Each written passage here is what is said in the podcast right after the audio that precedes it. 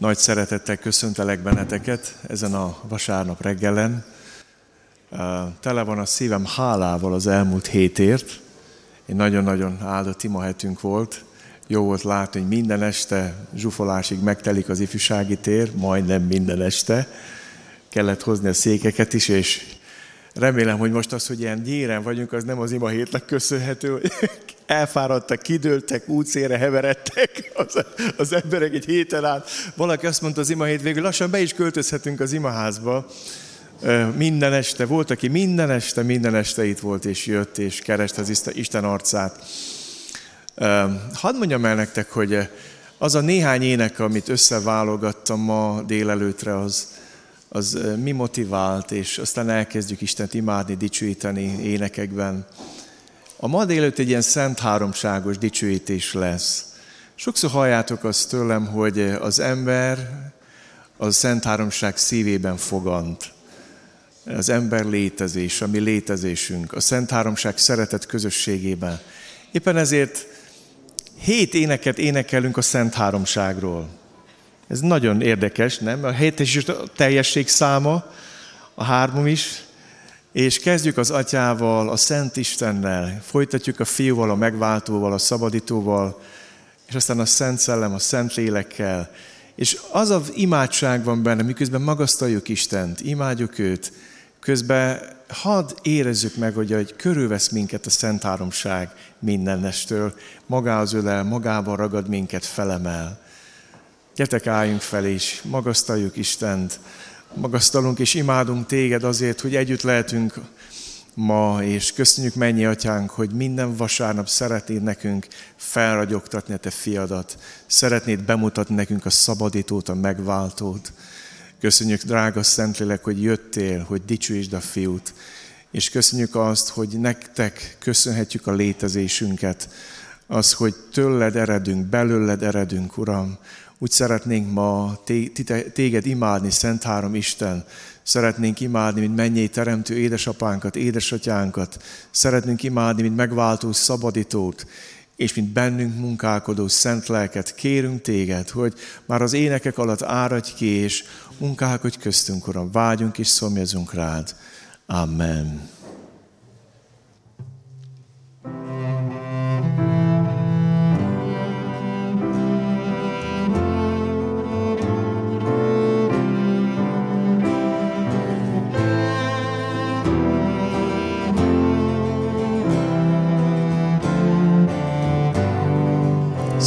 Vagy, szent vagy, szent vagy. Szent vagy, szent vagy, szent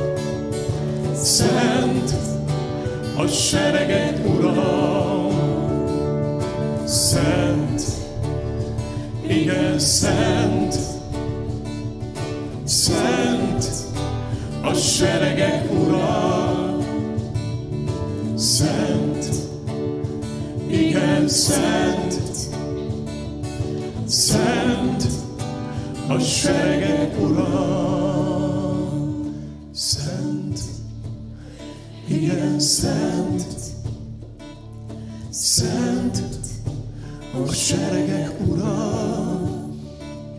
Szent, igen szent, Szent a seregek ura.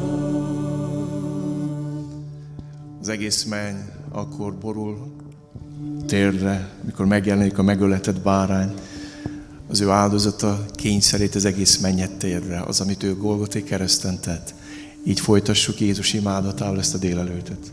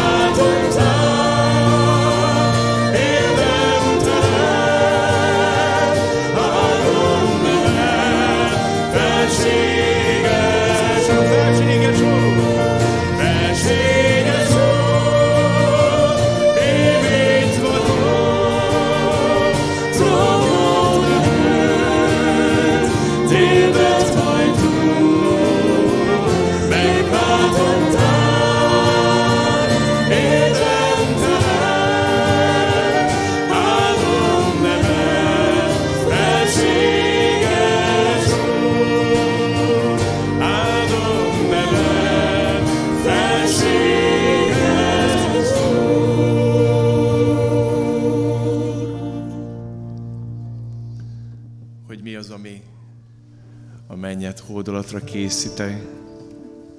Az, amit értem és értettet a Golgotai áldozaton. Menjünk beljebb a meghintés véréhez, Jézus áldozatához.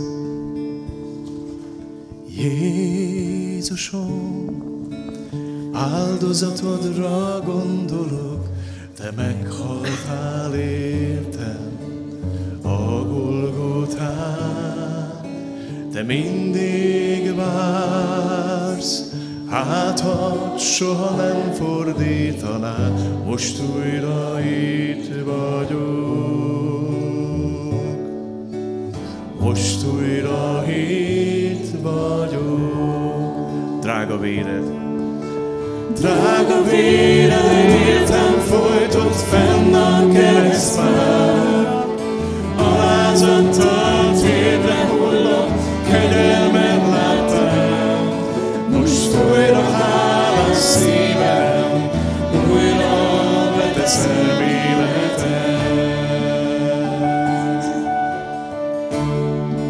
Magasra emelem fel.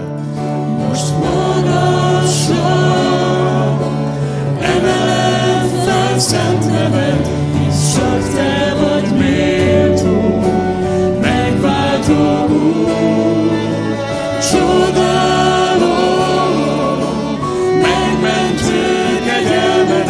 és imádom szent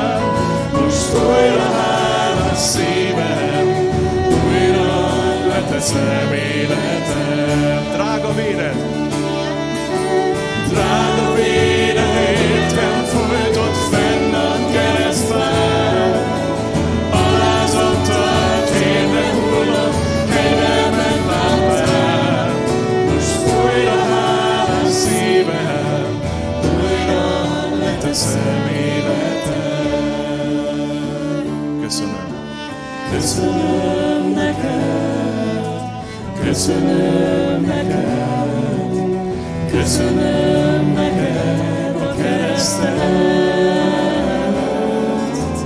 Köszönöm neked, köszönöm neked, köszönöm neked a keresztelet. Köszönöm neked. Köszönöm neked, köszönöm neked. Köszönöm tisztelet,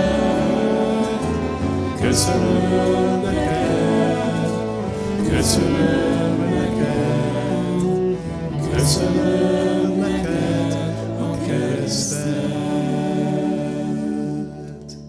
És tudni, hogy nem csak a múltban dolgozott, hanem ma is munkálkodik. Itt is szeretne dolgozni a szíveinkben ma, ma délelőtt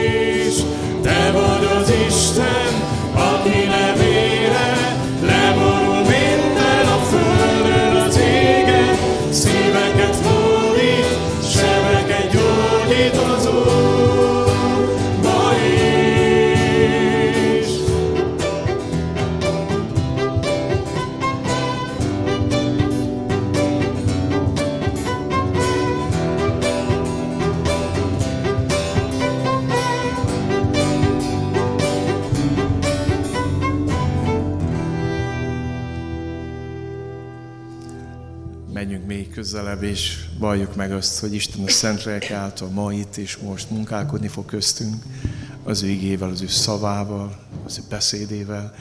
Két ének lesz a Szent Lélekről, és közben engedjük Isten megnyissa az elménket, a szívünket az ége felé.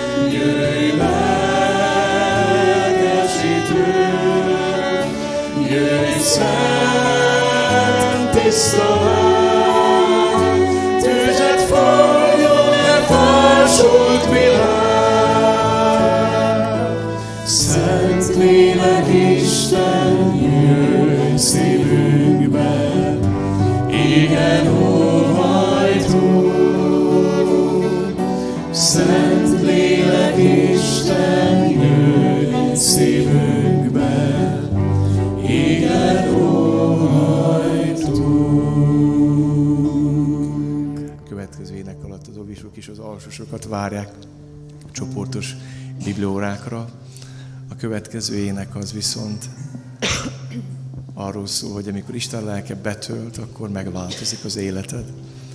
Péter apostol és az első keresztjének radikálisan megváltoztak, amikor a Szentlek betöltötte őket.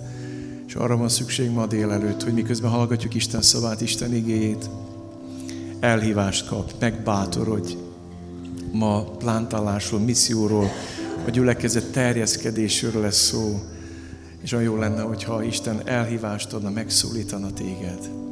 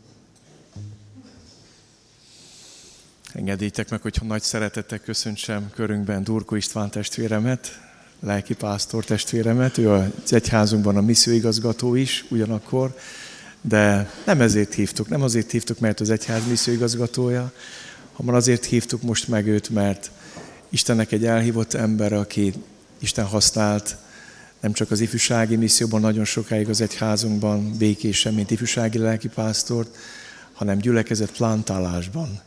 És hiszem azt, hogy miközben hallgatjuk az igét, amit hirdet, sok-sok tanúsággal megfűszerezve, eh, többeket meg fog szólítani az Úr. Lehet, hogy elhívást kapsz majd, de annyira vágyom arra, hogy Isten lelke munkálkodjon köztünk. István, nagy szeretettel köszöntünk, és érezd magad itthon a gyülekezetbe, úgyhogy kérünk, hogy hirdesd Isten igéjét.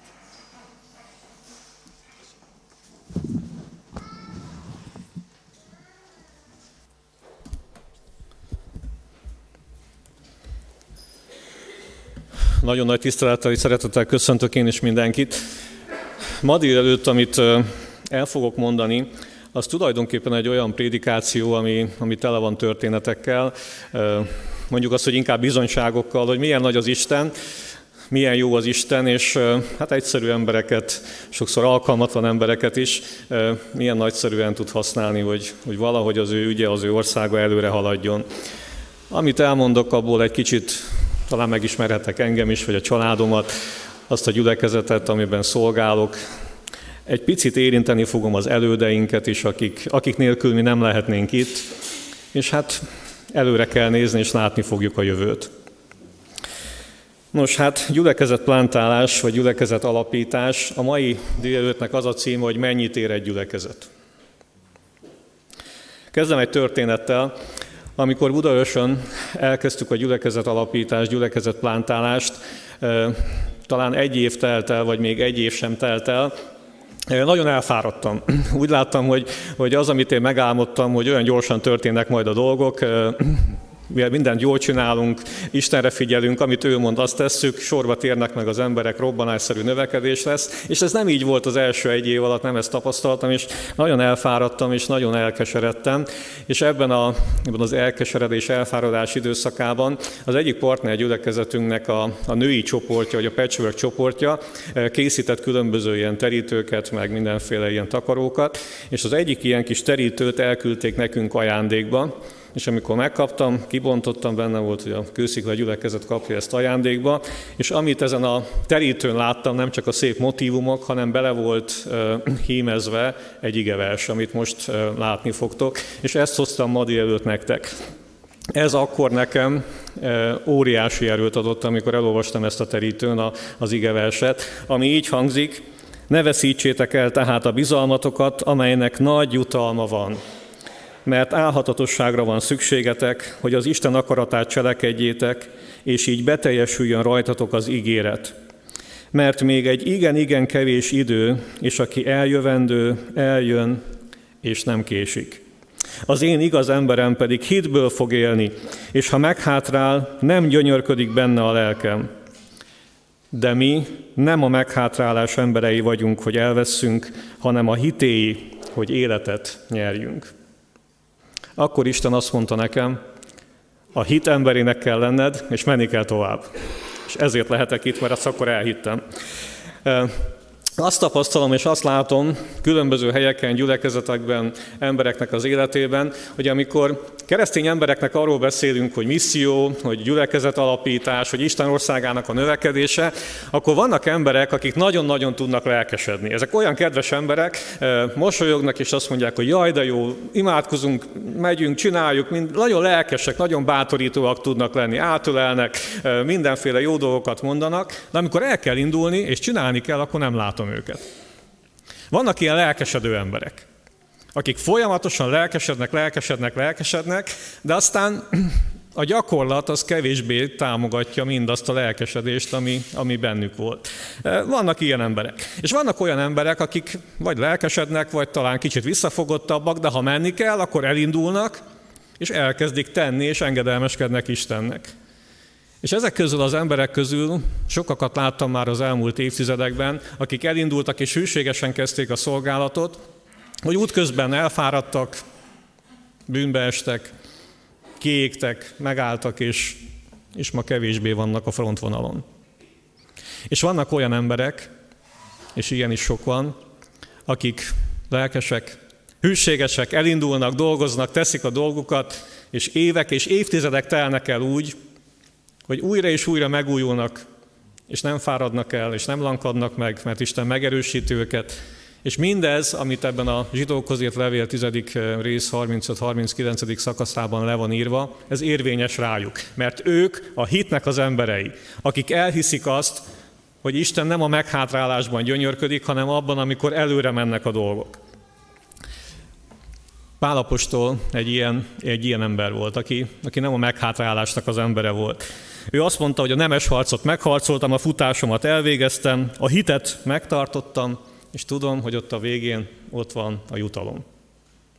Ha én katolikus lennék, nem vagyok az, de ha katolikus lennék, valószínűleg javasolnám a Vatikánnak, hogy Pálapostól legyen a, a gyülekezet alapítók védőszentje, mert ő egyrészt sok gyülekezetet alapított, elindult, nagyon-nagyon sok küzdelmen, és nagyon sok nehézségen, és nagyon sok dicsőségen keresztül végigcsinálta, és úgy emlékezik vissza, hogy amit elkezdtem, azt befejeztem, és tudom, hogy ott van a jutalom.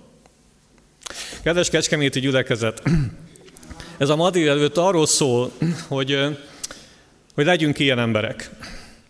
Ha úgy vagy itt, hogy keresed a helyed, hol akar Isten engem használni, mi az én dolgom, merre kell menni, mit kell megfogni, mit kell tennem, akkor hiszem, hogy Isten ma szólni akar hozzád, hogy indulj el, kezd el. És ha úgy vagy itt, hogy ott vagy benne a szolgálatban, talán régóta, lehet, hogy elfáradtál egy kicsit, vagy belassultak a dolgok, vagy nehéz, nehézé váltak a dolgok, akkor Isten azt akarja neked mondani, hogy legyél a hit embere. Engedd meg, hogy Isten megújítson, a Szentlélek által megújulj, és úgy tudj tovább menni, mert Isten a hűségeseket újra és újra megáldja, és ott a végén vár a dicsőség, vár a korona. Ne a meghátrálás emberei legyünk. Hát mennyit ér egy gyülekezet? Kicsit szeretnék beszélni nektek a múltról. Azt tudjuk, hogy több mint száz évvel ezelőtt baptista emberek elkezdték a baptista missziót Magyarországon. Az első ilyen gyülekezet az Budapesten a 7. kerületben alakult meg a Veselényi utcában, és ez a gyülekezet azóta is létezik és él.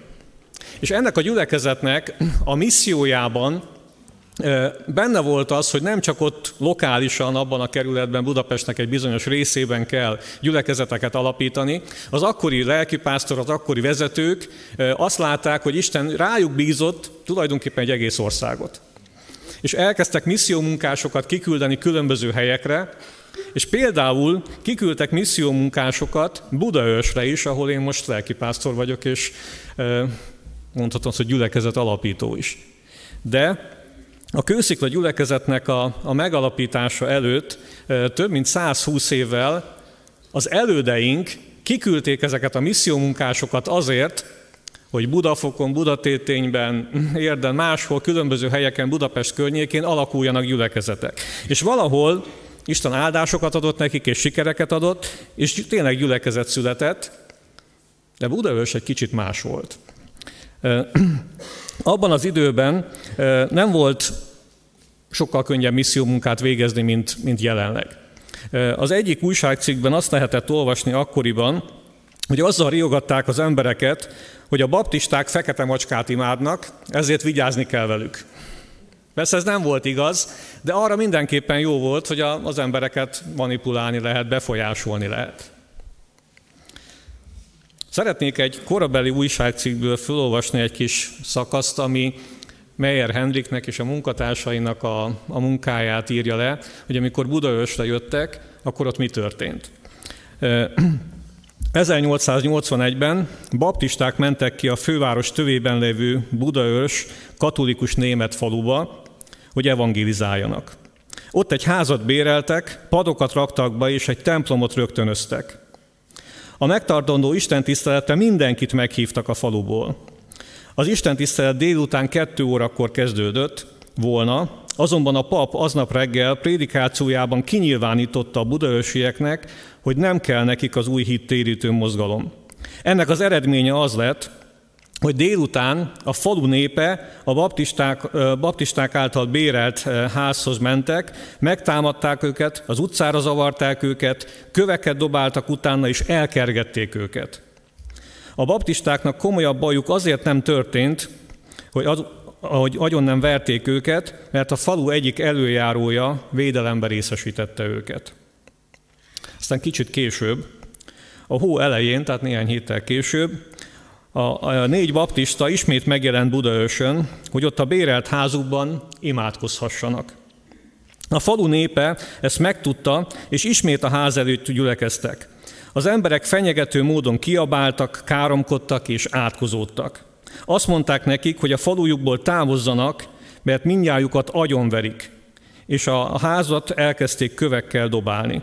Ahogy kijöttek a házból a baptisták, az emberek rájuk rontottak, ütötték, verték őket, kővel dobálták őket. A baptisták egy mellékutcába futottak, és egy jó szívű sváb ember menedéket adott nekik. Majd az emberek gúnyolódva kiabáltak, hahotázás közben azt mondták, hogy a baptisták ide soha többé bene tegyék a lábukat. Akkor Melyen Hendriknek és a munkatársainak ezek, a, ezek az incidensek azt üzenték, hogy talán nincs itt az idő. Akkor ott nem ment tovább a munka. De aztán később a, a kőszikla gyülekezet megalapítása az 2003-ban történt, és ez azt jelenti, hogy Meyer Henrikéket, amikor elzavarták Budaörsről, és kővel dobálták őket, és átkozódtak, és azt mondták, hogy ide soha többé baptisták benne tegyék a lábukat, 122 évvel később megjelent ott néhány ember, akiket Isten oda küldött, és azt mondta, hogy alapítsatok itt egy gyülekezetet. Mennyit ér egy gyülekezet? Mennyit kell fizetni egy gyülekezetért? Mindezt azért mondtam el, mert amikor a, a gyülekezet alapításról, vagy gyülekezet plántálásról beszélünk, akkor egyrészt a jövőről beszélünk, de a múltba is gyökerezik valami. És lehet, hogy a ti általatok alapítandó gyülekezet vagy gyülekezetek az azért fog megszületni majd, mert voltak emberek, akik szolgáltak, hűségesek voltak, imádkoztak, lehet, hogy már nincsenek itt, mert az úrnál vannak, de mindaz, amit ők tettek, az szükséges volt ahhoz, hogy a jelen és a jövő az dicsőséges legyen. Ma egy olyan gyülekezetnek lehetek a lelkipásztora, ami él és működik, és, és jól van. Van 90 tagja, legalább annyi lelki gondozott. Az elmúlt 11 néhány év alatt másik két új gyülekezetet indítottunk el, de miért tehettük ezt meg? Mert voltak emberek, akik korábban vállalták azt, hogy akár az életüket is kockáztatják, vagy az egészségüket azért, hogy az Isten országa előre tudjon menni. Mennyit ér egy gyülekezet? Minden egyes hittel kimondott imádság, minden egyes forint, vagy dollár, vagy bármi, vagy euró, amit adnak emberek, az Isten országára, Jézus Krisztusnak a nevében, minden egyes hűséges munka, amit elvégzünk, az rombolja az ördögnek a munkáját, és építi az Isten országát. És mindaz, amit ma teszünk, az egy lépés a jövőben. hogy előre haladjon az Isten munkája. És az, hogy Isten kit milyen módon tud használni, és kit milyen módon fog majd vezetni, azt nem tudjuk. De ne felejtsd el, hogy mindaz, amit te teszel, arra óriási szükség van. És hogyha nem teszed, akkor hiányzik. Ha nem vagy ott a helyeden, akkor hiányzol valahonnan. Mert az Isten országa előre akar haladni.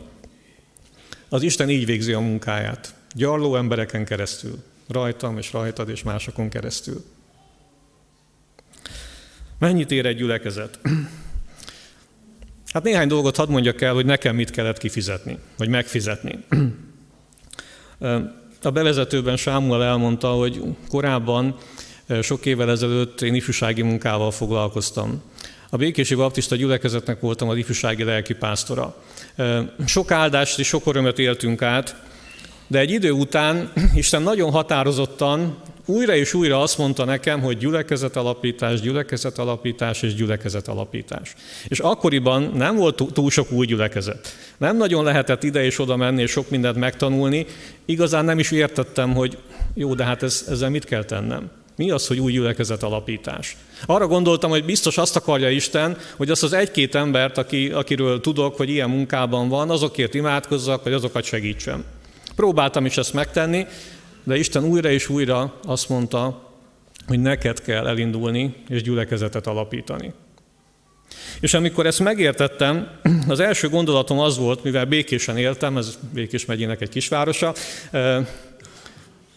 hát Békés Csaba a szomszéd nagyváros, 10 kilométer, ott alapítunk egy gyülekezetet. És próbáltam mindent megtenni azért, hogy Békés Csabán legyen egy új gyülekezet, teljes kudarc.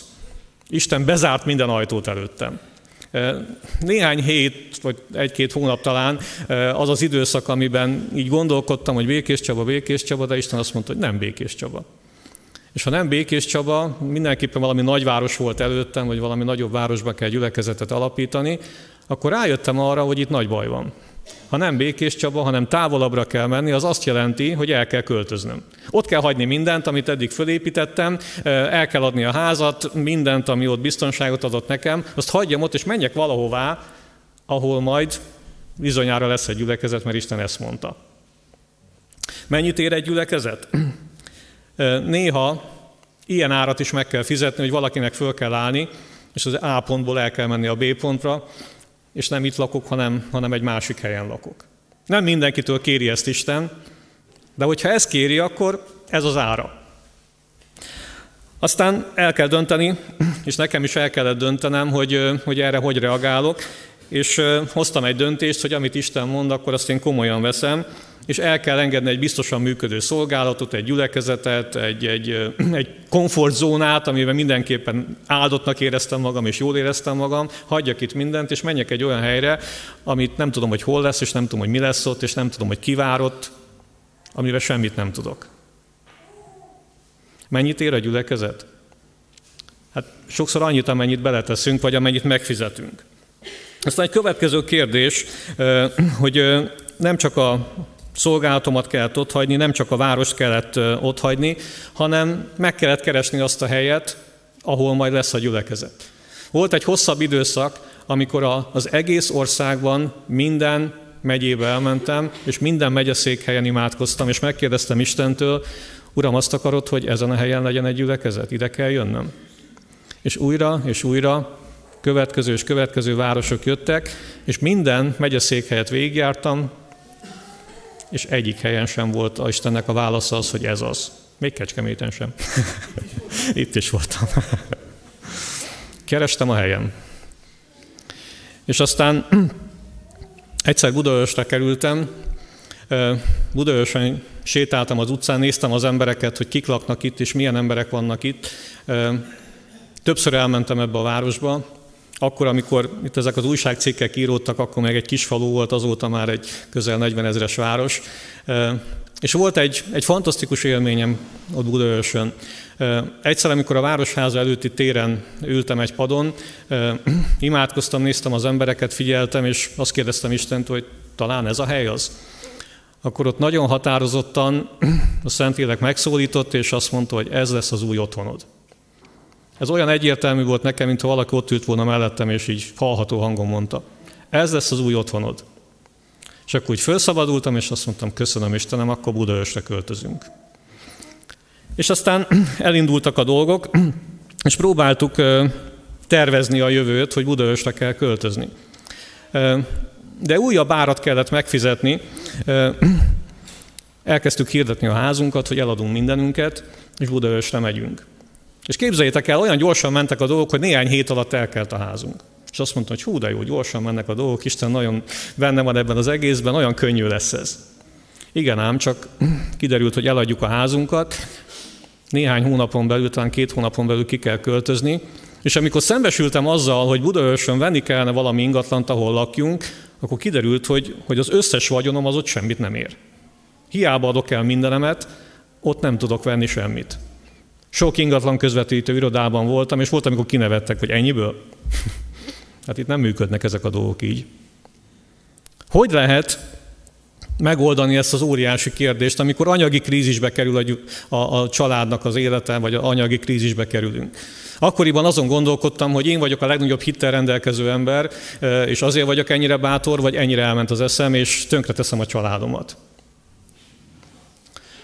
Végül is Budaörsön találtunk egy pici kis házat, egy ilyen kis sorház. Nem az álmaink helye volt, de azt mondtuk, hogy ez, ez talán megfelel, és egy óriási kölcsönnel talán ezt meg tudjuk venni. Újra átgondoltam, hogy, hogy szabad-e úgy kölcsönt fölvenni, hogy a feleségem is ott hagyja a munkáját, én is, elmegyünk egy új helyre, ahol egyikünknek sincs munkája, nem tudjuk, hogy miből fogunk megélni, és hogy fogjuk kifizetni a kölcsönünket. Egyszerűen hogy fog ez az egész működni? Volt egy nagyon nehéz éjszakám, ugyanis a banknak azt mondtam, hogy kérek 24 óra a gondolkodási időt, hogy vállalom a kölcsönt, vagy nem, amit ők felajánlottak. És ezen az éjszakán Isten újra megszólított, és mondott nekem valamit. Máté 10-ben van leírva. Tulajdonképpen, amit nekem mondott akkor Isten, az Péternek mondta korábban, amikor Péter megkérdezte tőle, hogy Jézus, mi elhagytunk mindenünket. Ott hagytuk a családunkat, az értékeinket, a dolgainkat, mindent ott hagytunk, és jövünk és követünk téged. Tehát mondd már meg nekünk, hogy mi lesz ennek a jutalma, megéri ez nekünk? És amikor bennem is ugyanezek a kérdések voltak, hogy megéri ez? Ez túl nagy ár, ki lehet ezt az árat fizetni? Akkor uh, Isten így szólt. Jézusnak a szavai ezek. Bizony mondom néktek, senki sincs, aki elhagyta a házát, vagy testvéreit, vagy anyját, vagy apját, gyermekeit, vagy szántóföldjét, én értem, és az evangéliumért. És ne kapna száz annyit vissza most ebben a világban, házakat, testvéreket, anyát, gyermekeket és szántóföldeket üldöztetésekkel együtt, a jövendő világban pedig az örök életet. Ez legalább olyan erősen hatott rám ez, a, ez az ige szakasz, mint ott Budaörsön, amikor, amikor hallottam a Szentlélek hangját, hogy ez lesz az új otthonod. És azért volt ez nekem nagyon aktuális, mert amikor azt mondja az ige, hogy elhagyja, elhagyja apját és anyját, akkor nekem ez szó szerint kellett érteni, hiszen a szüleim is abban a városban éltek. Amikor azt mondja Jézus, hogy elhagyja a házát, akkor ez szó szerint kellett értenem, hiszen ott kell hagyni mindent, el kell adni mindent, és menni kell máshova, máshová.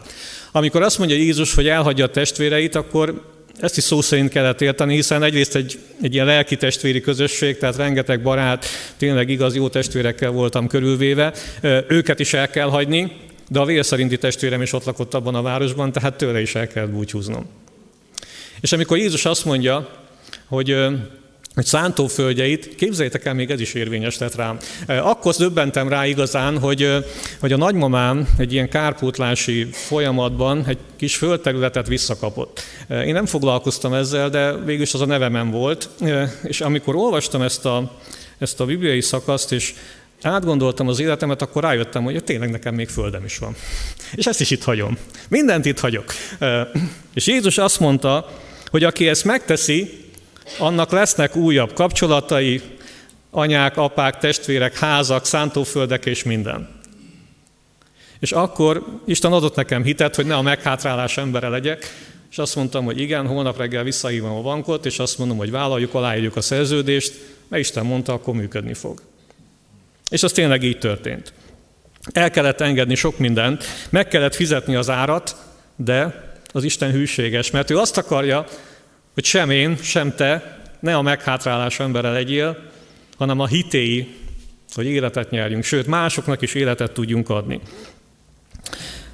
Amikor arról beszélünk, hogy mit kell megfizetni, akkor azt is el kell mondani, hogy, hogy különböző ördögi támadások is jöttek. Nem csak ilyen anyagi nehézség, meg egyszerűen érzelmi nehézségek voltak, hogy kitől kell elköszönni, vagy egy helyet ott kell hagyni, és meg kell szokni egy újat, hanem nagyon kemény ördögi támadások is voltak, amelyek mindig azt üzenték, hogy nem menjél sehová, nincsenek az egésznek semmi értelme, mit képzelsz te, ki vagy te, az egyik ilyen, ilyen drasztikus dolog az volt, amikor elindult az az egész folyamat, hogy, hogy Budaörsre akarunk költözni.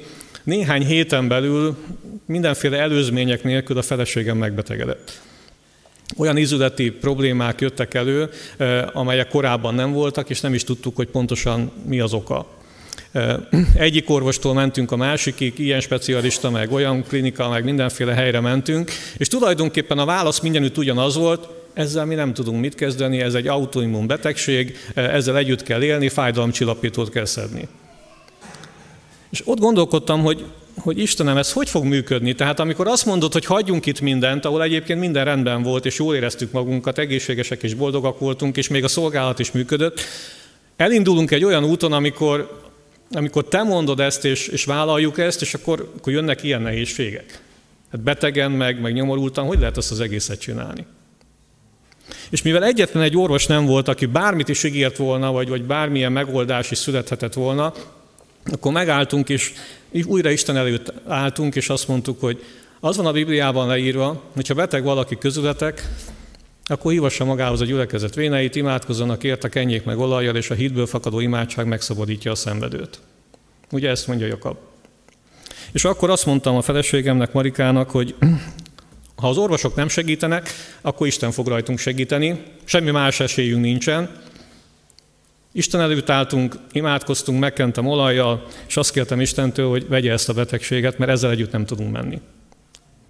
Vagy nem megyünk sehová, vagy pedig enélkül fogunk menni, mert ez így nem fog működni. És akkor imádkoztunk, kicsit megnyugodtunk, és aztán eltelt egy nap, két nap, öt nap, sok nap, Körülbelül két-három hét múlva ez a betegség úgy folyamatosan kezdett visszahúzódni, eltűnt minden probléma, minden tünet, és azóta egészséges a feleségem, nincs ezzel semmi problémánk. De egy ilyen, ilyen ördögi támadást is meg kellett harcolni, ami, ami nem volt könnyű, és nagyon-nagyon megijesztett abban az időben. És persze sok mindenről tudnék még beszélni, de nem azért akarom ezeket elmondani, hogy bárki is megijedjen. Inkább azért akarom ezeket elmondani, hogy egy gyülekezet az értékes. Egy gyülekezet alapítás az nem csak úgy megy, hogy valakinek van egy kis szabad ideje, vagy hobbi szinten elkezd ezzel foglalkozni, akkor alapít néhány gyülekezetet. A gyülekezetek a mennyben születnek. A gyülekezet a földön nyilvánul meg, és ehhez elkötelezett emberekre van szükség, akik készek megfizetni azt, hogy elindulnak és hűségesen végigcsinálják. Akik nem a meghátrálásnak az emberei, hanem a, hanem a hitnek az emberei. És ma ilyen embereket keres az Úr itt Kecskeméten, az országban és a világon bárhol, akik nem ijednek meg, hanem előre akarnak haladni. Meg kell fizetni az árát a dolgoknak. De hadd beszéljek nektek arról, hogy, hogy mi az, amit nekem nem kellett megfizetni, nem csak azért, mert az elődeink megfizették sok évvel ezelőtt az imádságokba, az elkötelezettségbe, a szolgálatukba, hanem egyszerűen isteni természeti fölötti módon megadta amire talán nekem nem is lett volna lehetőségem. Az egyik ilyen komoly kérdés volt, hogy miután hazamentem Budaörsről azzal az élménnyel, hogy Isten azt mondta, hogy ez lesz az új otthonod, elmondtam a feleségemnek, hogy tudom, hogy hova fogunk menni, Budaörsre fogunk költözni. Tudjátok, mit mondott? Hogy minek? Nem jó helyen vagyunk itt. Ő már megszokta, hogy az előző hónapokban sokat beszéltünk arról, hogy mi lenne akkor, ha, de ez olyan jövőbeli távoli valami volt, és hát majd lesz valahogy egyszer. De amikor konkrétá vált, hogy akkor igen, indulni fogunk és Budaörsre megyünk, akkor ő egy kicsit megállt, és azt mondta, hogy szerintem nem menjünk sehová. Jó vagyunk itt. Hogy ő, ő nem érzi azt, hogy, hogy, hogy, hogy neki indulni kellene, és itt is minden megvan, itt is minden rendben van, vagyis behúzta a kéziféket. És akkor én azt mondtam Istennek, hogy Uram, hogyha feleségem nem jön, akkor én sem megyek.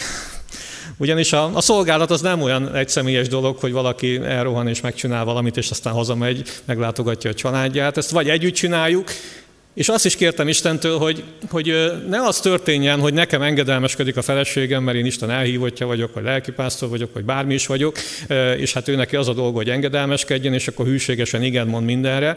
Azt kértem Istentől, hogy, hogy ne mögöttem jöjjön, hanem legyen egy frontember.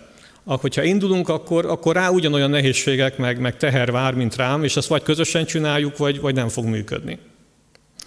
És aztán sok beszélgetés, imádság, és néhány hét elteltével egyszer Marika is jött, és azt mondta, hogy Isten meggyőzött, hogy, hogy ott a helyünk. Hogy meggyőzött, hogy menni kell, és utána már ő bátorított engem, hogy igen, akkor pörgessük fel a dolgokat, és készüljünk arra, hogy menjünk.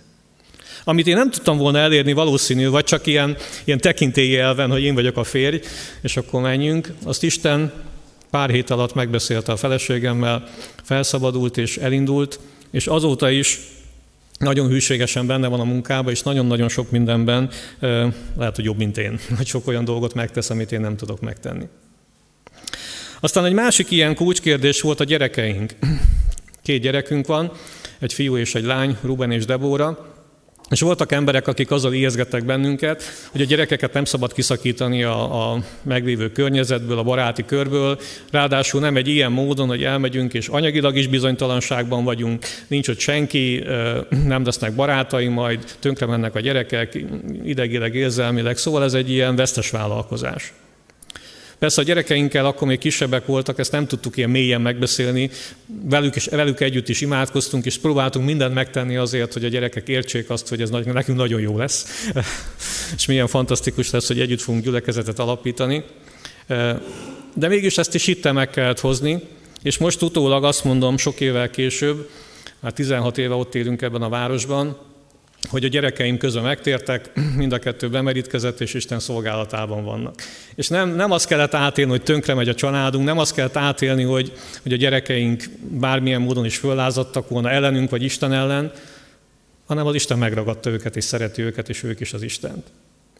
Ezt én nem tudtam volna elérni. Ezt az Isten adta meg kegyelemből. Egy következő ilyen nagy ajándéka az Istennek, ami nekem egy nagy kérdés volt, hogy oké, okay, oda megyünk, de hogy kell gyülekezetet alapítani? Mit fogok én ott csinálni?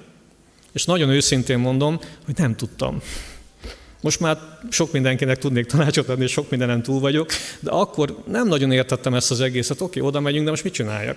Újságcikket adjak föl, hogy én pap vagyok, és akit érdekel a Biblia, vagy Jézus, nem tudom, hogy jöjjön beszélgessen velem, vagy kiállok az utcára, és akkor mikrofonnal, és akkor elmondom, hogy indul egy gyülekezet, hát ha érdekel valakit, és kövessenek az emberek, vagy tehát, hogy mit kell csinálni? Nem, nem voltak előttem ilyen megfogható tervek, vagy, vagy el, olyan, olyan minták, amit tudtam volna, hogy biztos ezt kell tenni. A másik ilyen nagy kérdés, hogy hát oké, ott vagyok, ott vagyok én, meg a feleségem, meg ott van két kisgyerek, de hát ez, ez elég gyenge csapat eh, ahhoz, hogy nagy dolgok történjenek. Honnan lesznek emberek?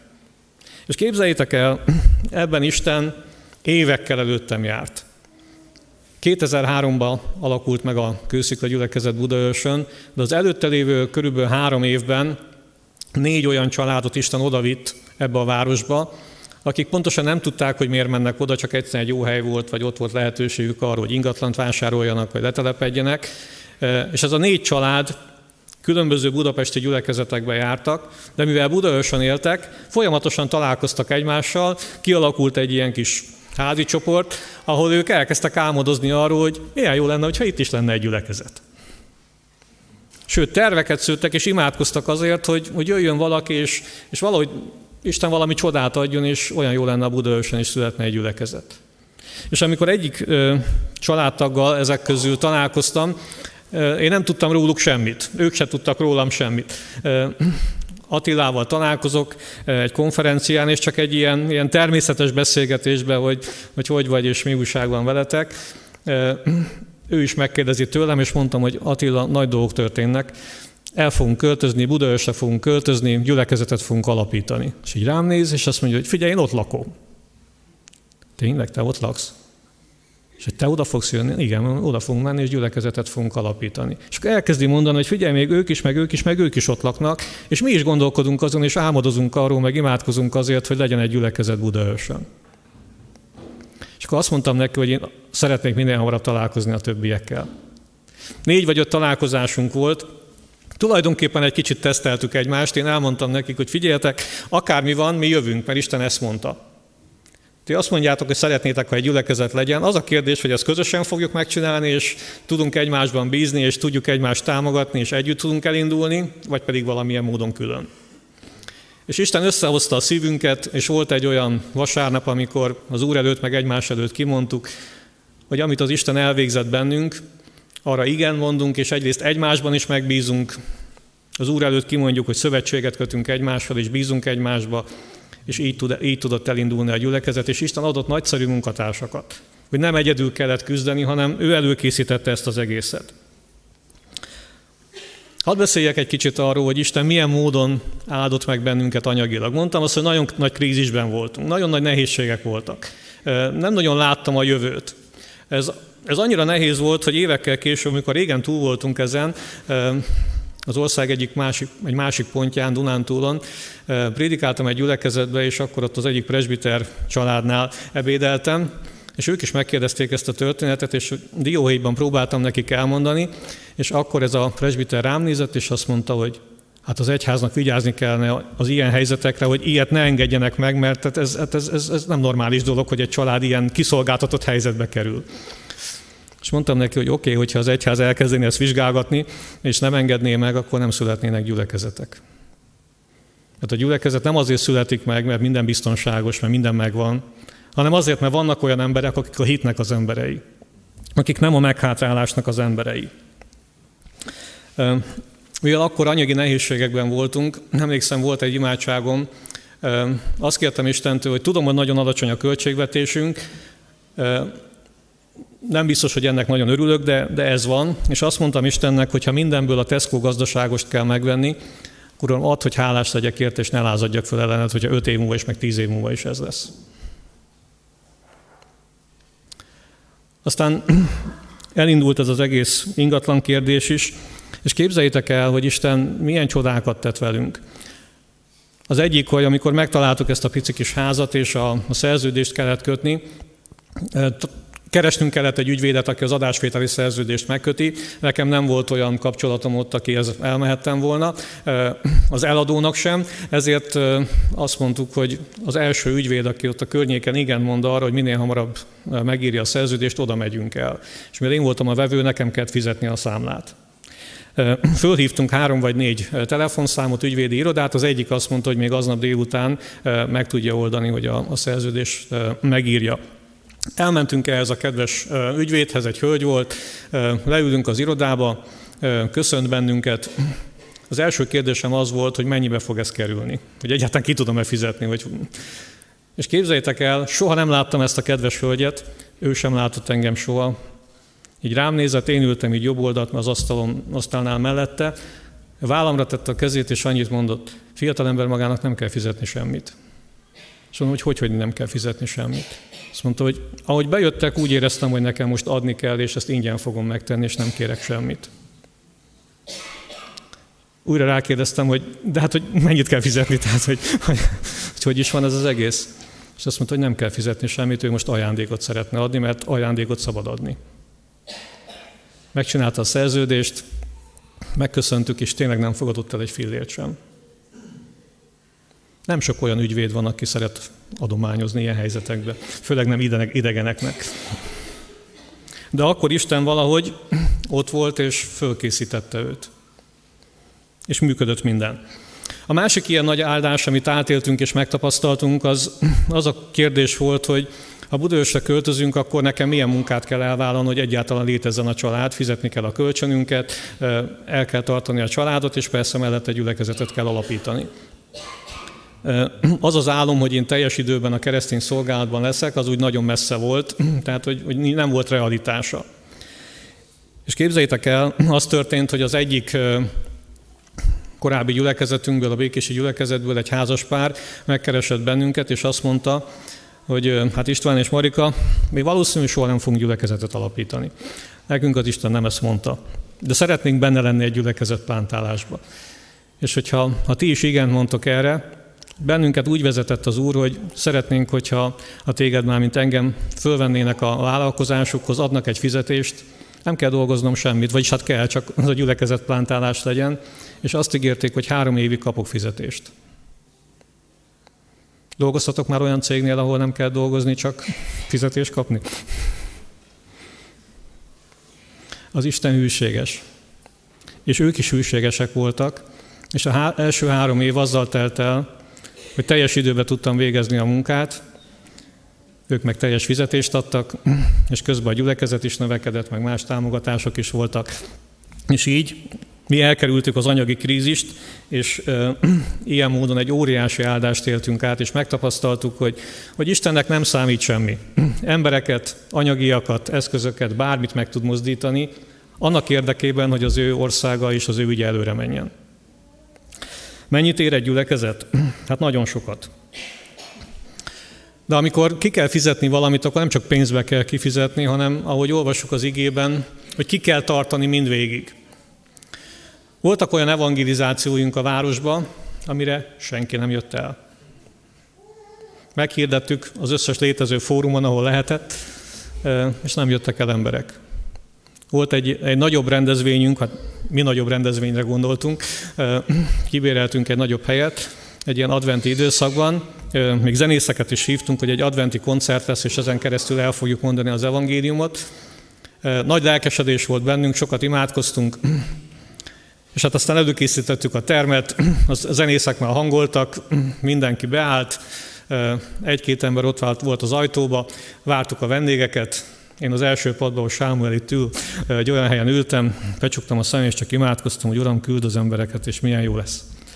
Eltelt 5 perc, 10 perc, kezdeni kellett volna, de még nem jött senki.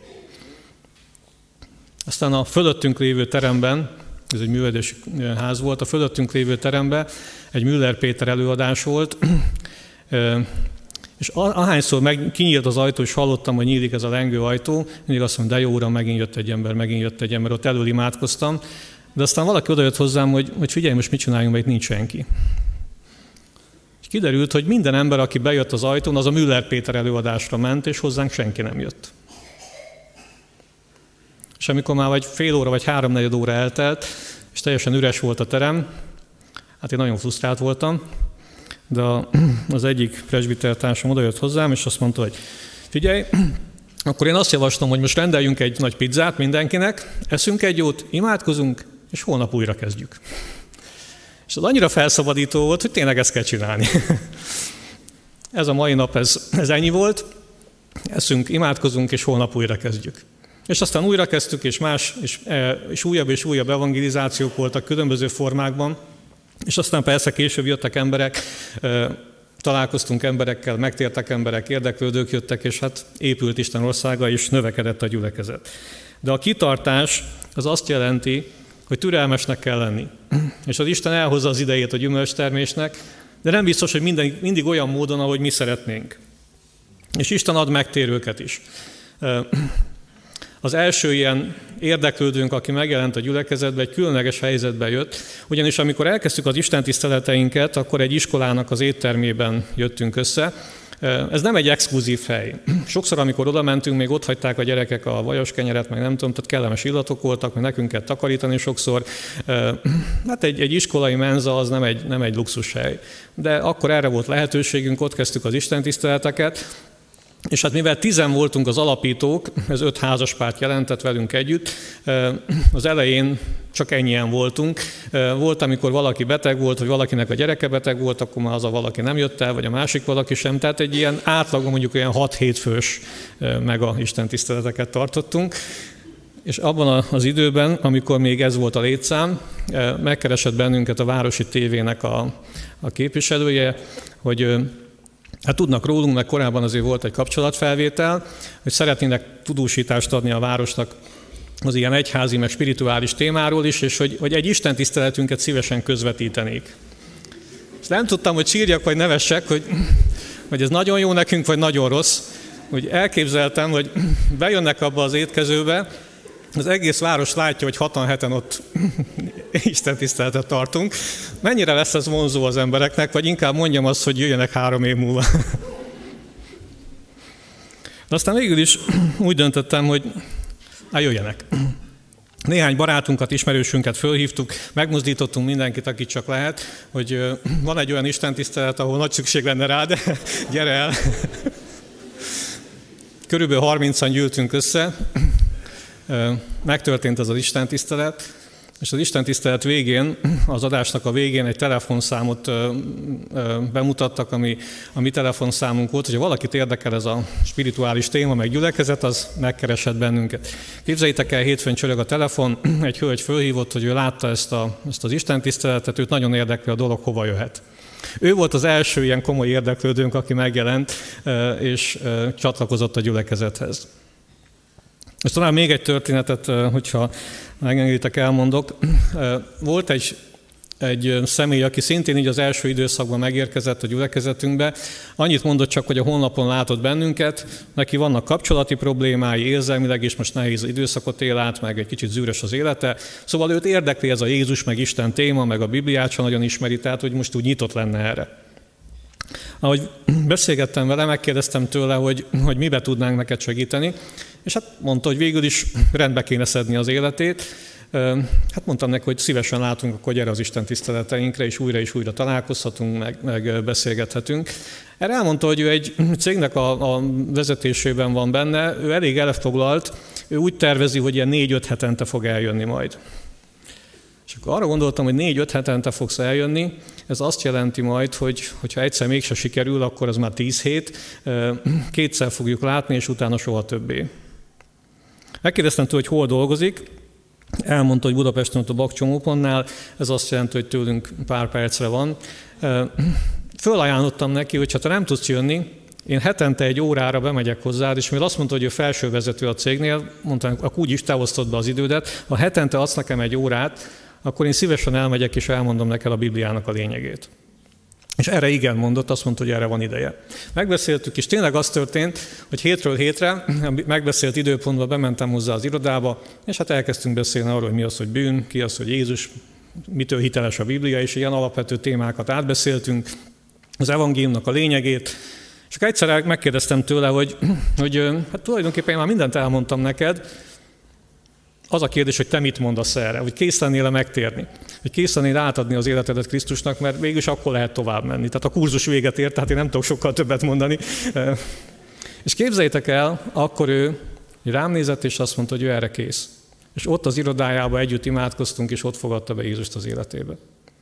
És aztán jött a gyülekezetbe, és egy, egy jó adakozó lett, egy jó szolgáló lett, aki az Isten országát építi.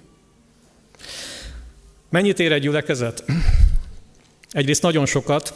A gyülekezet az egy ilyen, ez egy ilyen magas kategória, tehát nagyon ki se lehet fejezni az értékét, de sokszor mégis arról van szó, hogy annyit ér, amennyit beleteszünk. Amennyi időt, amennyi hitet, amennyi szeretetet, amennyi hűséget bele tudunk tenni, annyit fog érni a gyülekezet. És amikor arról beszélünk, hogy, hogy egy új gyülekezetet kell alapítani, egy új gyülekezet akkor fog megszületni, ha van néhány ember, 5-10 olyan ember, aki kész arra, hogy kifizesse ennek az árát. Bármi is lesz ez. És mindaz, amit én elmondtam, ez nem azt jelenti, hogy nektek is ugyanezen az úton kell keresztül menni, vagy bárkinek is. Isten mindenkit egyéni módon vezet. Mindezt csak azért mondtam el, hogy segítsen bennünket abban, hogy a nehézségektől ne ijedjünk meg, mert Isten hűséges a nehézségek idején is, és amikor olyan helyzetbe kerülünk, amit mi már nem tudunk kifizetni, akár anyagiakban, akár érzelmekben, vagy a hitünknek a végére értünk, és azt mondjuk, hogy nem tudunk tovább menni, akkor jön az Istennek a természet fölötti ereje és a hatalma, és akkor tovább segít bennünket, hogy ne a meghátrálásnak az emberi legyünk, hanem a hitéi, hogy életet nyerjünk. És mindez azért van, mert, mert Isten arra hív bennünket, és ő azt akarja, hogy minden ember megtérjen. Itt Kecskeméten, Magyarországon, a világon, bárhol. Minden ember megtérjen. És az Isten óriási erőket mozgat meg azért, hogy az ördög munkáját lerombolja, óriási csodákat képes megtenni azért, hogy az emberek figyelmét fölkeltse, és a legegyszerűbb emberektől a legbonyolultabb emberekig megmozdít embereket azért, hogy engedelmesek legyenek, és higgyék azt el, hogy az evangéliumnak az ereje az nem más, mint az Isten ereje. És amikor az evangéliumot képviseljük, akkor az Istennek az ereje fog felszabadulni, és embereknek az élete fog megváltozni. És akik ezt elhiszik, akik ezt komolyan veszik és elindulnak, azok átélik ezeket a csodákat. Szeretnél csodákat látni? Vagy kész vagy arra, hogy csodákat láss? Hadd tegyek föl néhány kérdést, amire magadban próbálj meg válaszolni. Ezek a kérdések segítenek abban bennünket, hogy akarjuk-e tényleg a csodákat látni, vagy pedig csodák nélkül is jó az életünk, és elég így is. Az első ilyen kérdés, hogy kész lennél áldozatot vállalni az Úrért? Vagy több áldozatot vállalni az Úrért? Emlékeztek, meg kell fizetni az árát annak, hogy az Isten országa előre haladjon. Semmi nincs ingyen. Az evangélium nincs ingyen. Azért Jézus nagyon sokat fizetett. Az más kérdés, hogy nem nekem kell kifizetni, de ő kifizette az árat. És valamikor meg nekünk kell kifizetni az árat. Kész lennél áldozatot vállalni az Úrért? Kész lennél többet adakozni, hogy egy új gyülekezet megszülessen? Akkor már nem csak ezt a gyülekezetet kell eltartani, egy másikat is. Főleg az elején. Nagyok a kiadások és kevés a bevétel. Kész lennél többet adni azért, hogy az Isten országa még jobban előre haladjon? Kész lennél valami szellemi védelmet vállalni és imádkozni a szolgálatban lévőkért? Ugyanis az ördög, az, az ördög mindenütt ő lő, és azt mondja a Biblia, hogy ő gyilkos. Ő lop, ő csal, ő hazudik, ő manipulál. És hogyha mégis valaki állva marad a fronton, az azért van, mert ott vannak mellette az imádkozók, és az Isten hűséges hozzá. Óriási ereje van az igaz ember mozgó könyörgésének, és nagyon nagy szükség van egy gyülekezet indulásánál arra, hogy a háttérben ott legyenek az imádkozók, mert náluk nélkül nem fog előtörténni semmi. Kész lennél elindulni egy új gyülekezet plántálásba? Hát, hogy itt ülnek olyanok, akik, akik pont ezen gondolkodnak.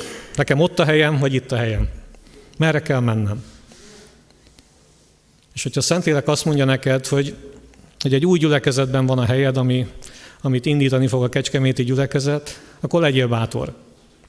Legyél bátor elhagyni a régi dolgokat, legyél bátor abban, hogy elhagyod a komfortzónádat, vagy a megszokott dolgokat, és valami olyan új dolgok jöjjenek az életedbe, ami lehet, hogy egy óriási áldást tesz, fölfrissít és megerősít téged. De a kérdés, hogy kész lennél ezt megtenni? Hogy csodákat láss? Kész vagy örülni mások sikereinek, vagy egy új gyülekezet növekedésének?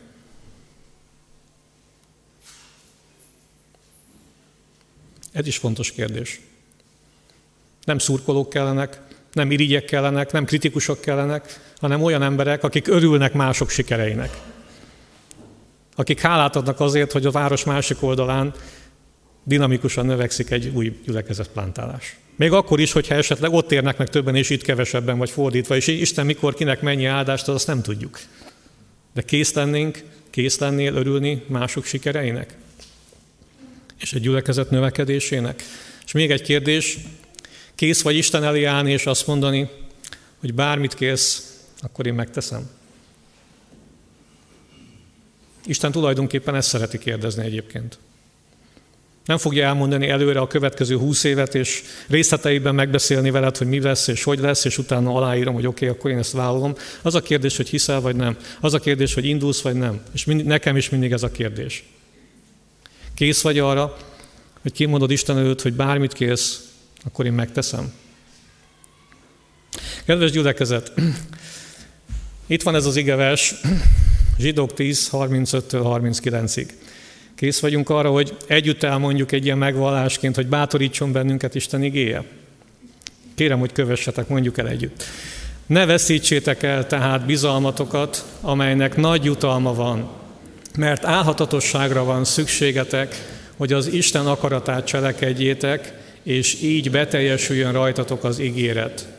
Mert még egy igen-igen kevés idő, és aki eljövendő, eljön és nem késik az én igaz emberem pedig hitből fog élni, és ha meghátrál, nem gyönyörködik benne a lelkem.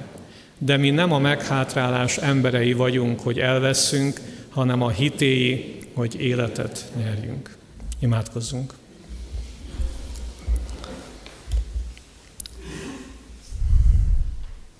Drága Úrunk, megállunk itt előtted azzal a vágyakozással és azzal a kéréssel, hogy hogy beszélj hozzánk, szólíts meg bennünket, és, és nagyon határozottan mutasd meg, hogy hol a helyünk, merre kell mennünk, mit kell tennünk.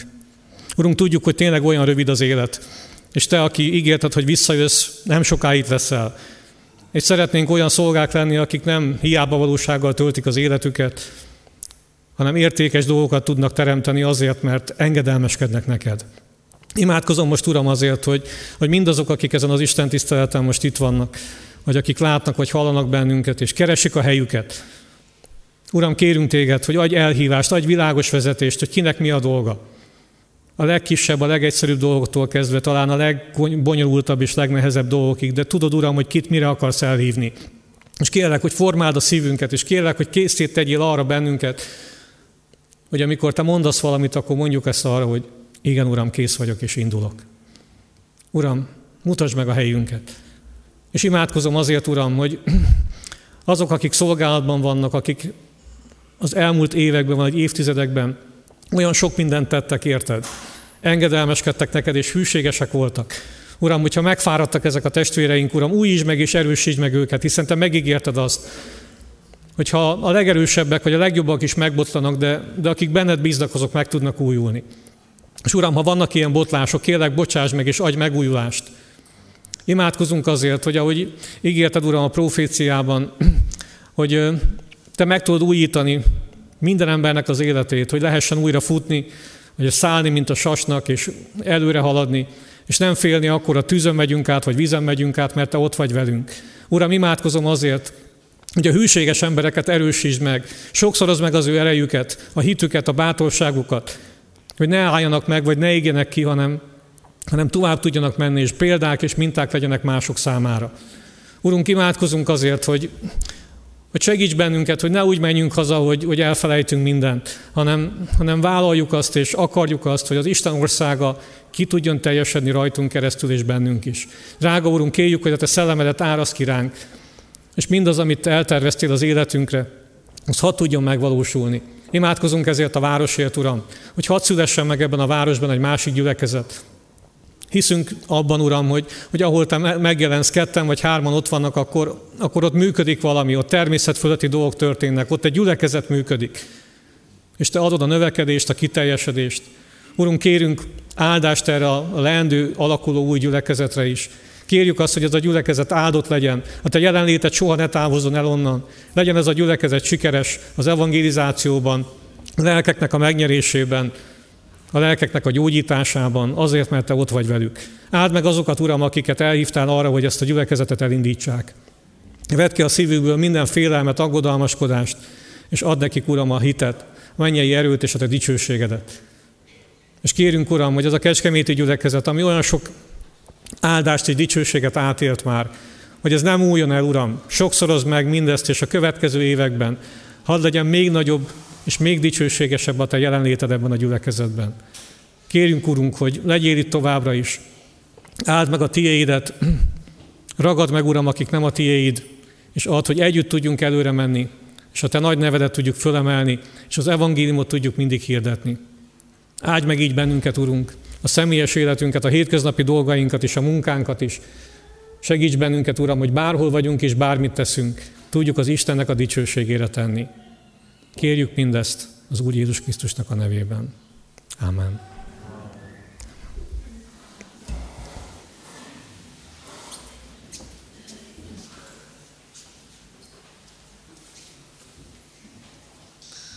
Hiszem, hogy Isten mindannyiunkhoz szólt erőteljesen. És hiszem azt, hogy ez a mai üzenet a mi gyülekezetünk megújulását is szolgálja, és a leendő gyülekezet létrejöttét is szolgálja. Az üzenet, amit hallottunk, mennyit ér a gyülekezet. Nekem nagyon erősen, nekem szegezte ezt a kérdést az Úr, mert úgymond, ahogy mondja Ervin, fizetett forradalmár vagyok, és feltett a kérdést nekem az Úr, hogy hogyan végzem én a szolgálatomat ebben a gyülekezetben. De gondold végig azt, amit te vállaltál, és azt is gondold végig, hogy te csak kiveszel ebből a gyülekezetből, vagy beleteszel valamit. Vannak fogyasztó keresztjének is, vannak szolgáló keresztjének, mennyit ér. Volt még néhány ének a szívemben, de most kicsit változtatunk az énekek menetén. Van egy ének, ami egy imádság, mindenem tiéd az egész életem. Megkérem a dicsőítő csapatot, hogy gyertek és Antal Laci, kérlek, hogy majd gyere el az ének alatt, megbeszéljünk néhány dolgot a folytatással kapcsolatban.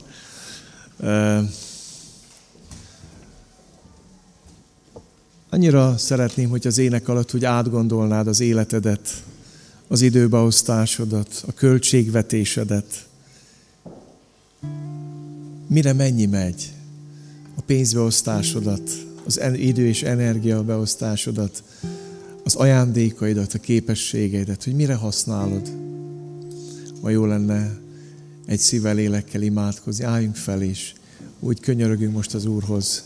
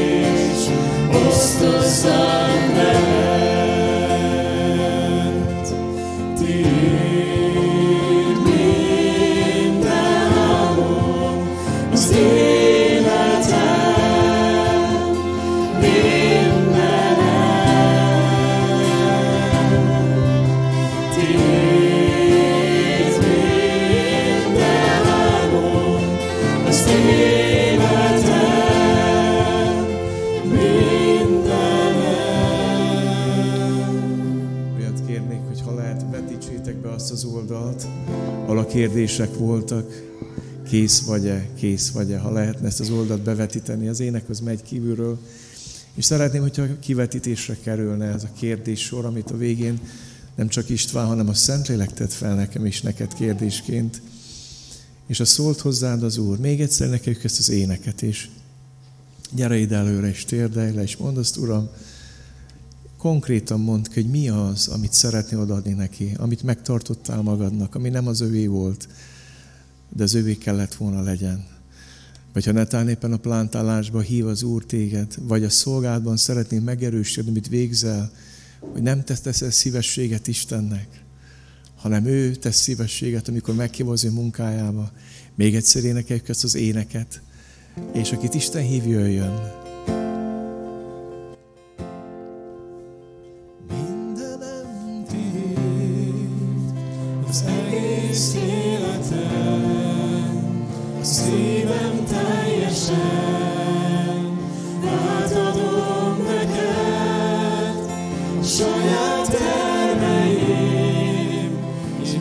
büszkeségemet, és lábad hozta szem, Úr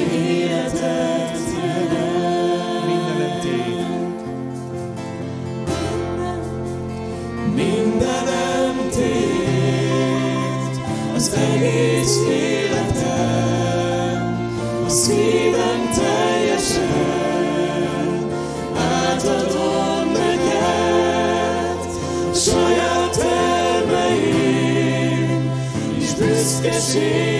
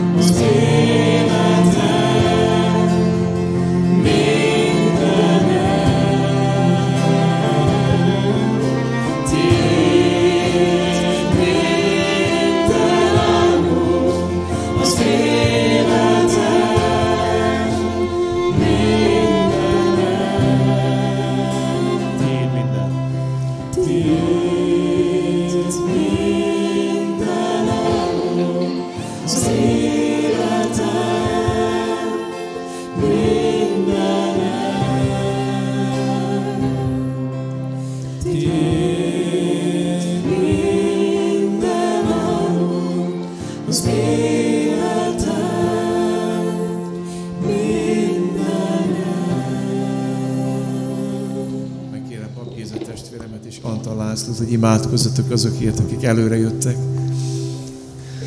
Isten adja meg, amiért odaálltak ő elé. Kérlek benneteket imádkozni. Jézus Apám! Köszönjük neked azt a lehetőséget, hogy te munkatársakat keresel magadnak. Magad is el tudnád végezni mindazt, amit te elterveztél, de mégis bennünket nyomorult embereket is használni akarsz, és fölemelsz, és szeretetedbe fogadsz, és köszönjük neked azokat, akik most itt elől vagy a helyükön a te kezedbe teszik az életüket, és többet szeretnének neked adni. Uram, segíts bennünket, segítsd őket és mindannyiunkat, hogy valóban többet éljünk neked és kevesebbet magunknak. Bocsáss meg nekem, hogy nekem olyan kevés sikerült ebből, de hiszem, Uram, hogy még van terved az én életemmel is, és mindannyiunk életével. Kérünk, áld meg a mi döntésünket és a mi szolgálatunkat. Áld meg azt a gondolatot, hogy te még több embert akarsz ebben a városban a világosságra hozni. Segíts ebben bennünket. Az Úr Jézus nevében kérünk és kiáltunk hozzád. Amen. Úr Jézus, én is magasztalak és csodálom a Te tervedet. Megtehetnéd, hogy angyalok ezreit, millióit hozod, és ők végeznék tökéletesen azt a munkát, amelyet a te országod építésében lehet végezni. És mégis ránk gyarló emberekre számítasz. És köszönöm ezt a lehetőséget, az odaszállás lehetőségét, amit mindannyiunk életében elhelyeztél. Amikor választathatunk ezekre a kérdésekre, amit, amit legjobban szeretsz, hogy készek vagyunk-e, érted, áldozatot vállalni. Uram, köszönöm azokat, akik ezt kifejezték ma. Kérlek, áld meg az ő válaszukat, de köszönöm azokat, akiknek a szívükben ott van ez a válasz, Uram. Kérlek, tedd gyümölcsözővé ezt a választ, és add, hogy a mi eltökéltségünk ne valami felindulásból, ne ügybuzgóságból, vagy bármilyen más külső behatásból, hanem az irántad érzett, lángoló szeretetből fakadjon. Azzal a szeretettel, Uram, ahogyan Te lehajoltál hozzánk. Ez a vágyunk, és azt kérem, hogy így áld meg a mi felajánlásunkat, a mi odaszállásunkat kegyelmed által. Amen. Fel is énekeljük együtt azt az éneket, hogy a világnak Krisztus kell.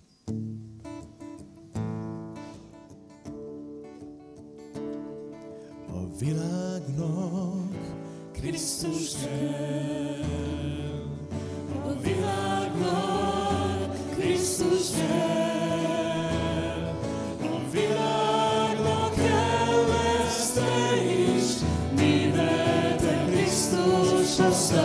tartozol.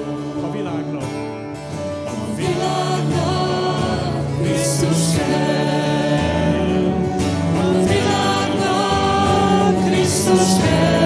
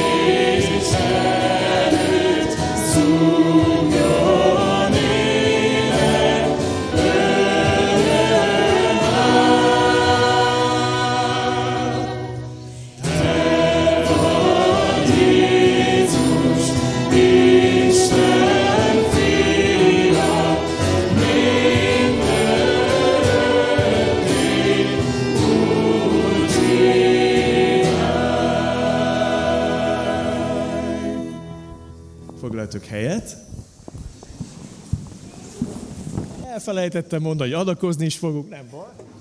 Még tudunk énekelni. Nagyon hálásak vagyunk az Úrnak ezért a délelőttért. Hadd mondjam nektek azt, hogy az Isten tisztelet végén mindenkit várunk szeretet az alaksorba, egy gyülekezeti szeret. Negyed tizen? Oké, tehát negyed tizenkettő. Köszönöm, Laci. Úgy, hogy már le van lent. Tehát negyed tizenkettőtől lesz az ebéd. Mi szeretnénk, ha gyorsan ennétek, most kivételesen, hogy délben jó lenne, tudnánk kezdeni a fórumot. Tehát arról van szó, hogy az ebéd után szeretnénk kérdéseket föltenni Durko István testvérnek. Annyira jó volt, hogy megengedte, hogy belelássunk a szívét, megnyitotta a szívét. És hiszem, hogy sokunk számára nagy bátorítás volt az ige és a tanúságtétel együtt. És lesz lehetőség kérdéseket föltenni a gyülekezetnek is, meg itt is fogunk kérdéseket föltenni. És nagyon vágyunk, hogy Isten vezessen minket ebben a, feladatban, felelősségben. Úgy szeretnénk, hogy a gyülekezet plántása, mi gyülekeztünk megülását is szolgálni, és egy új gyülekezet születését. Úgyhogy negyedkor lesz az ebéd, úgyhogy akkor most még fogunk egy éneket énekelni. Szeretném azt mondani nektek, hogy a gyülekezetünkben az adakozás az egy lehetőség. Mi ezzel is Isten szoktunk imádni és tisztelni, nem kötelesség, tehát nem szeretnénk senkinek a zsebéből pénzt kihúzni, de ha úgy érzed, hogy Isten indít téged, és szeretnéd ezzel is szolgálni, az ének alatt van rá lehetőséged. És hadd mondjam most, hogy kifejezetten a misszió támogatására, akár a plántálás támogatására, és a gyülekezet missziós szolgálatnak a támogatására legyen ez a mai adakozás Isten dicsőségére. Még nem tudom, mit fogunk énekelni. Laci, profétálj nekünk, mert... Jó.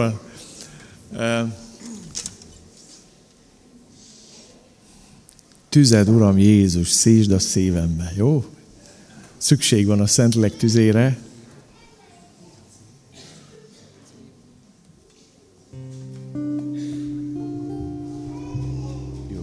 Álljunk fel úgy gyerekeim.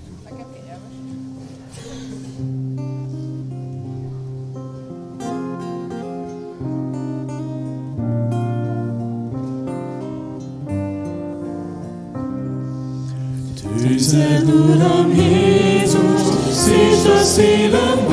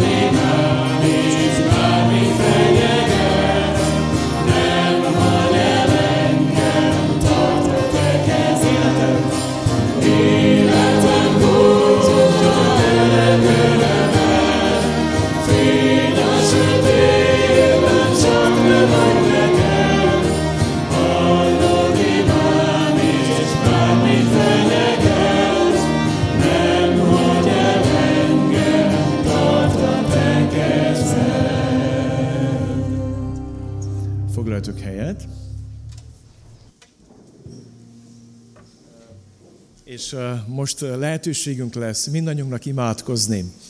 Néhány ima témát hozok ide nektek, amit ugye szívem adott Isten, miközben hallgattam az ige hirdetést. Ma egy hete meghallgattuk Nándénak és Petrának a, a tanúságtételét. Szeretném, hogyha imádkoznánk értünk. Aztán szeretném, hogy imádkoznánk kis csoportokban azért, hogy Isten adjon elhívást annak a tíz Legalább tíz. Annyira jó volt hallani azt, hogy külön vezetett benneteket az Úr, hogy téged megszűjtött az Úr, megharcoltat a tiedet, és ott már vár téged. Úgy voltál, mint Pál Korintusban várt Aquila, meg Priscilla őt, miközben tele volt a szíve félelemmel, hogy az Úr vezessen minket abban, és hívjon el embereket a gyülekezőn. Kérjük azt, hogy ő szólítsa meg a gyülekezmozatokat, és, és a következő, amit mondok nektek, az nem önzésből mondom, hanem azért mondom, arra én azt hiszem, hogy a misszió az a gyülekezet túlcsordulása, a léleknek a túláradása. És azért imádkozunk, hogy legalább annyi ember térje meg ebbe az évbe, mint ányat kirendelünk a misszióra. De ha lehet még több. És ezt nem önzésből mondom, csak bátorításból, hiszem, volt már olyan év, hogy 25-30 ember is megtért, és de jó lenne, hogy ebbe az évben túláradni Isten lelke is, és adna megtéréseket, és, és úgy, úgy átélnénk ezt. Vigyük ezt mind az Úr elé. Kettessével, hármassával imádkozunk, és imádkozunk Durko István testvérünkért. Neki van egy országos felelőssége. Nem véletlenül tett az Úr őt abba a felelősségbe, hogy a misszióért felel, és hiszem, hogy ő kente őt fel a szolgált, hogy az Úr erősítse meg, áldja meg a gyülekezetével együtt. Gyertek, kettessével, hármasával imádkozunk.